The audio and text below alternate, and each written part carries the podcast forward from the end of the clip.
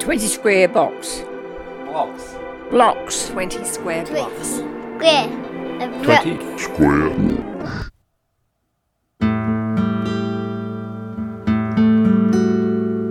You know when you've had one of those nights where in the early hours of the morning you find yourself pondering the big questions of life until it does your head in. Now imagine if your entire life was doing exactly that. I sat down with Ben Numquam, a PhD candidate studying philosophy at Federation Uni. And I occasionally teach out there too. All right, so you were born here? Yeah, that's right, yeah. In the base? Yes, I believe so, yeah. And where did you go to school? St Francis Xavier, little Catholic school out past Ballarat East. I actually drive past that often. Yeah, it's just a weird little private school. There was a nun there. I feel like that's so strange because it feels like that should be like almost a generation back before me in a way. Okay. So you got that Catholic school, but then you got one down the road that had a lot of trouble, St Lepius. Oh, right, yeah. Which is like 5 blocks. What sort of trouble did it get into? Oh, check the Royal Commission. Oh, boy, yeah. Hey, I haven't looked into the background of mine. Yours was fine. There was only 2 question marks over Ballarat. St Lepius was one that they had trouble with, and St Pat's back in 1974. Oh, you're going to love where I went to high school. Yeah. Where did you go to high school? So I did go to St Pat's. I finished around 2006 or so. Hang on, so you would know Zocchi. Brother Zoc. My brother. I don't think I ever had any encounter with him. Jake Farley, was he still alive? Yes, he was. Yeah. Oh, wow. We can talk afterwards because I was a boarder there. Yeah, right. So you went to St. Pat's? Yeah. Oh, right. I did not know that. That's why I'm naming these teachers. Wow. Okay. Now, we got something to talk about after this. That's we do.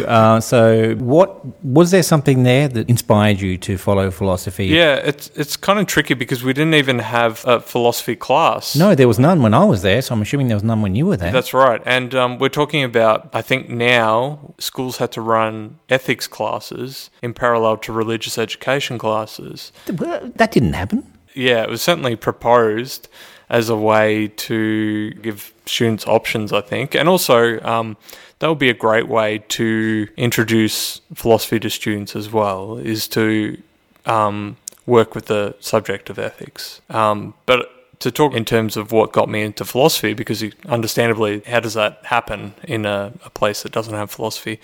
We had a really good literature teacher, Ian McHale. The great thing about McHale, I think, was he'd wander in, and he'd always have a bit to start the class with. So one of his common bits was to pretend he's hanging up his coat on a hook and just let it fall to a floor. Yeah, he'd sit there. He'd be reading the newspaper going, what should I bet on for the horses? And he'd be like, well, I figured that out. You guys have to write an essay on Chekhov's Cherry Orchard and I'm going to mark it in the second half of class or whatever, you know. And, yeah, he just kind of drilled that in and somehow... I think just his humour and his exacting marking, because he was like pretty serious. He's like, come on, take this seriously. Like in the comments, like really prepared me for like the higher ed stuff. I'm like, oh, this is good. This is what I want to do. I want to write an essay and have a position on something. I think that lit course kind of gave you that taste of philosophy where you start to build your own argument and you start to write essays on particular topics of your choosing and have takes on it yourself and have critical takes on it. That was one late course that really opened me up, I think, to like a philosophical mindset. Right.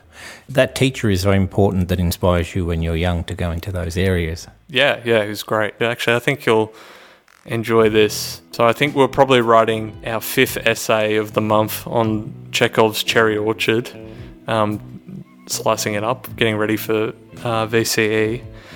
And suddenly my friend ripped out some of his eyebrow hairs and smeared them on top of the paper. So the eyebrow hairs there. I proceeded to get some tape and taped the eyebrow hairs down to the top of the paper, their essay. Sorry, why did he pull out his eyebrow hairs? It's an old boys' school. What do you want? Just he just was like, yeah, have some eyebrow hairs on your page. Yeah, you've answered the question. Yeah. And anyway, I annotate this at the top of my essay and say, my friend's eyebrow hairs. Mikhail, I mean, this is the great thing about Mikhail, and this is what also I think acclimatized me to essay writing and you get the feedback. He would annotate it. He would write back on the essay. And, I think he just wrote right next to this taped down eyebrow hairs, delightful, charming, exclamation mark. Like, that sounds like what an English lit teacher would. Yeah, I don't know what he saw in me to keep me writing. Honestly.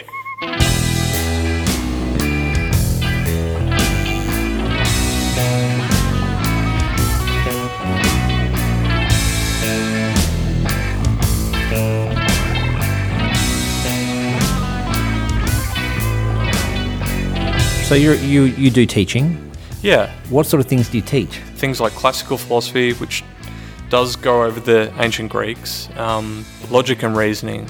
Psych students were encouraged to do this as well because the kind of skills in it were very important for them to understand certain like statistical fallacies or something like that. What? Like a pretty common one is confusing correlation and cause. So...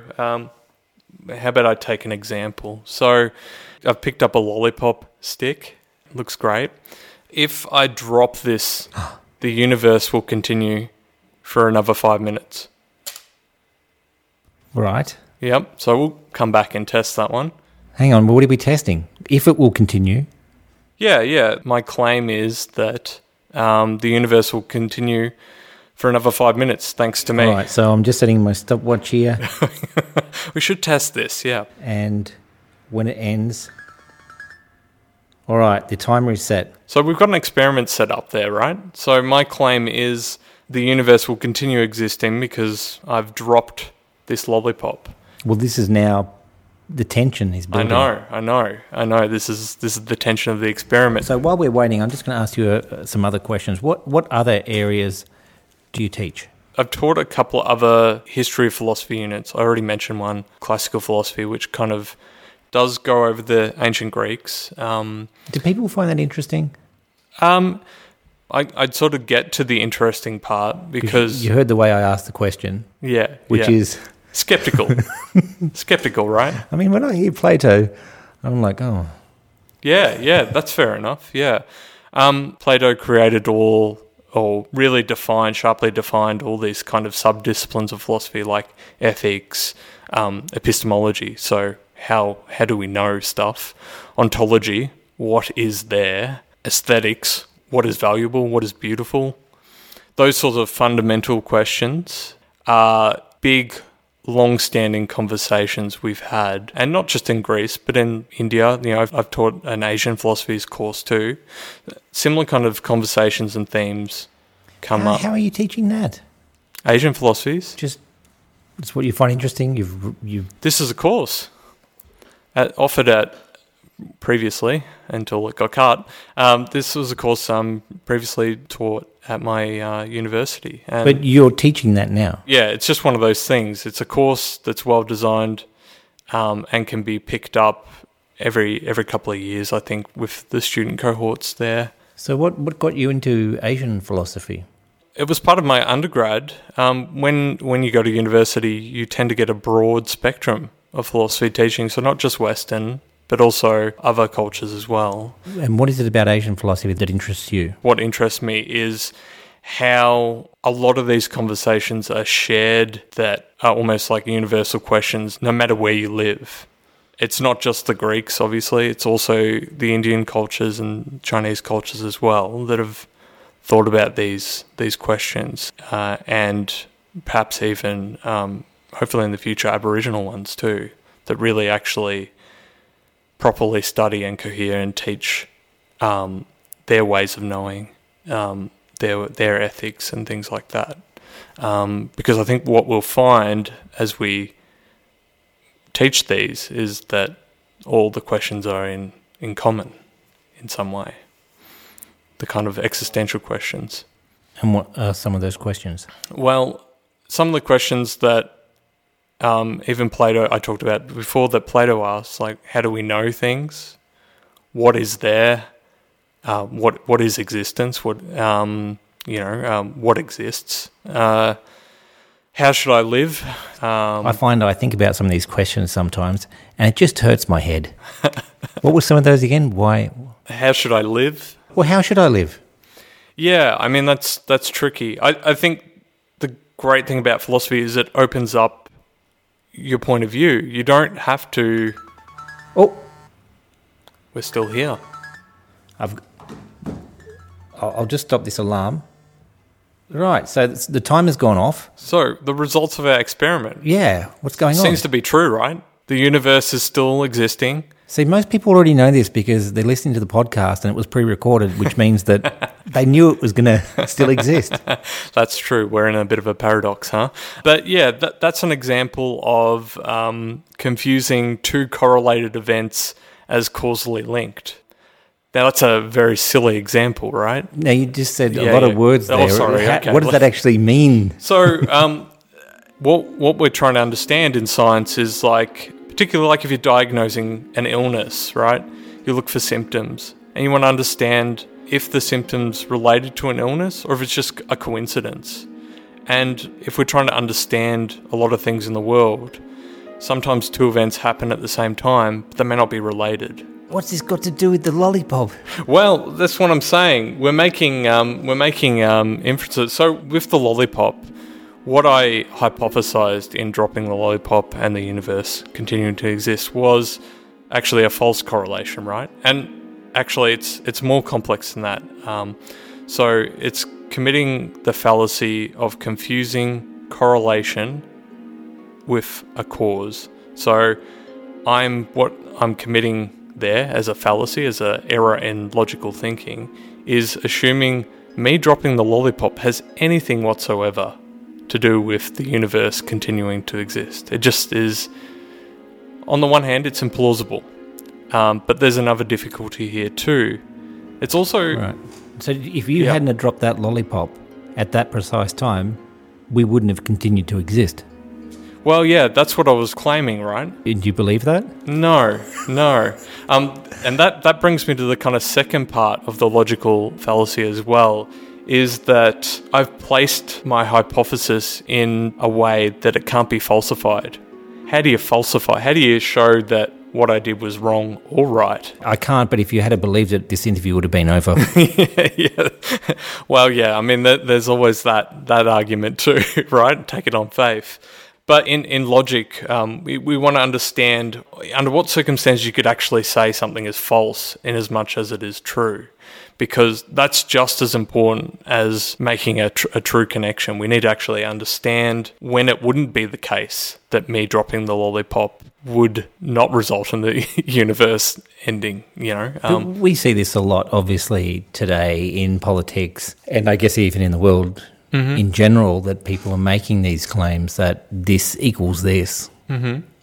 Is that the point of that experiment or that idea in logic? It's actually important to observe correlations. It's actually just something that we do in everyday life. If someone knocks at the door, we assume there's someone there. This is just a correlation we commonly make, and it's often correct. But when it gets into more, obviously, serious studies, when you're trying to understand the logic of a symptom of like an illness, you need to be sure that these connections are as rock solid as perhaps an everyday example, like knocking the door and someone's there. But even then, there are circumstances where you can know that knocking at the door means that someone may not be there. Perhaps there's a case where you get ding-dong ditched. For example, right? So you can imagine circumstances in which that correlation would be false. But it's very difficult with my lollipop example to comprehend actually what it would mean for the universe to continue and not exist. How do you actually understand that being true? How do you actually confirm that, you know? Okay, this is going to be risky, but... Yeah, go ahead. How do we know the universe currently exists? Yeah. Because I'm pretty sure it does. Yeah, I'm pretty sure too. How do we know we're real? It's very popular today. Is it Nick Bostrom, the philosopher that believes that we're all in a simulation, you know, very much like the plot of Matrix, right? And I think there's a mathematical connection to that as well. But I mean, there's really many ways to approach this question. And the other thing about philosophy, I think, is also knowing when to give up on a question too. Okay. That's just as important, to know some questions or some hypotheses are dead ends. Should we give up on the whole simulation thing, do you think? I think so. Really, I do think so, because I think the consequences of that thinking are kind of a risky thing. Let's assume we are in a simulation and nothing matters, and then suddenly we pursue all avenues of environmental destruction and luxury and all these sorts of unsustainable practices. I mean, the stakes are high if the simulation hypothesis is wrong, unless you really enjoy being in a dystopic simulation, perhaps, you know? Yeah. I think it's a problematic claim.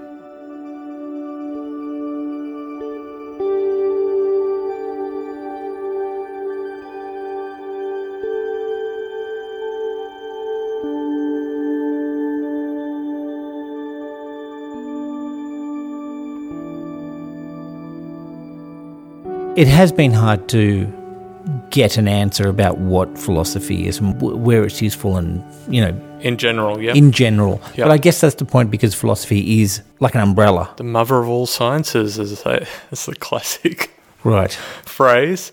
Yeah. And indeed, you can very much like... There are philosophies of various other kinds of things, even science, a philosophy of science as well. When you... Are you on the same wavelength as your friends? Tell me more. Because I find I don't feel like I have much to contribute when talking to you, so I'm more getting an education. Oh. So where do you get your influence and education from? Who do you debate with? Who do you talk with? And that's what I mean by are your friends on the same wavelength? No, I mean, I definitely when it comes to thinking of politics and understanding what we need to do with regards to some of the topics I brought up. My partner San is like absolutely integral there, so I definitely talk about that. But of course, if I'm going into obscurities about Plato, which you may not have read, I guess that's what I'm talking about. Yeah, that's right. I have friends that have read Plato, which is thankfully I have enough of them, and so in this way, philosophy has that cosmopolitan feel, kind of what you're talking about before, right? Mother of all sciences. Oh, well, I brought that up. But I was going to say, I don't remember saying that. No, but I think you said the umbrella. It's kind of an umbrella. It is kind of an umbrella discipline, you could say, which means you can talk to a lot of people. And I think you can bring your critical thinking to bear on any topic if you understand the arguments and the claims and assumptions that are happening there. Yeah, I mean, I think a lot of my friends tend to be in the education sector. That being said, I do have some like high school friends and stuff like that as well that I'll, you know, I think it's just one of those things that we're, just to go back to Plato, we're really ringing that bell. But there's a dialogue by Plato called the Symposium, and symposiums are drinking parties basically. And so... philosophy tends to come out, not while drunk, but it's a good way to talk about philosophy is to celebrate, to gather together and have a good time, have a party. And these sorts of conversations, I think, are where philosophy kind of prospers.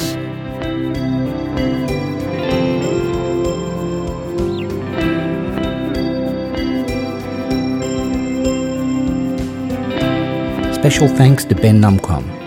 And before I finish the rest of the credits, I want to mention a podcast called The Volume Knob.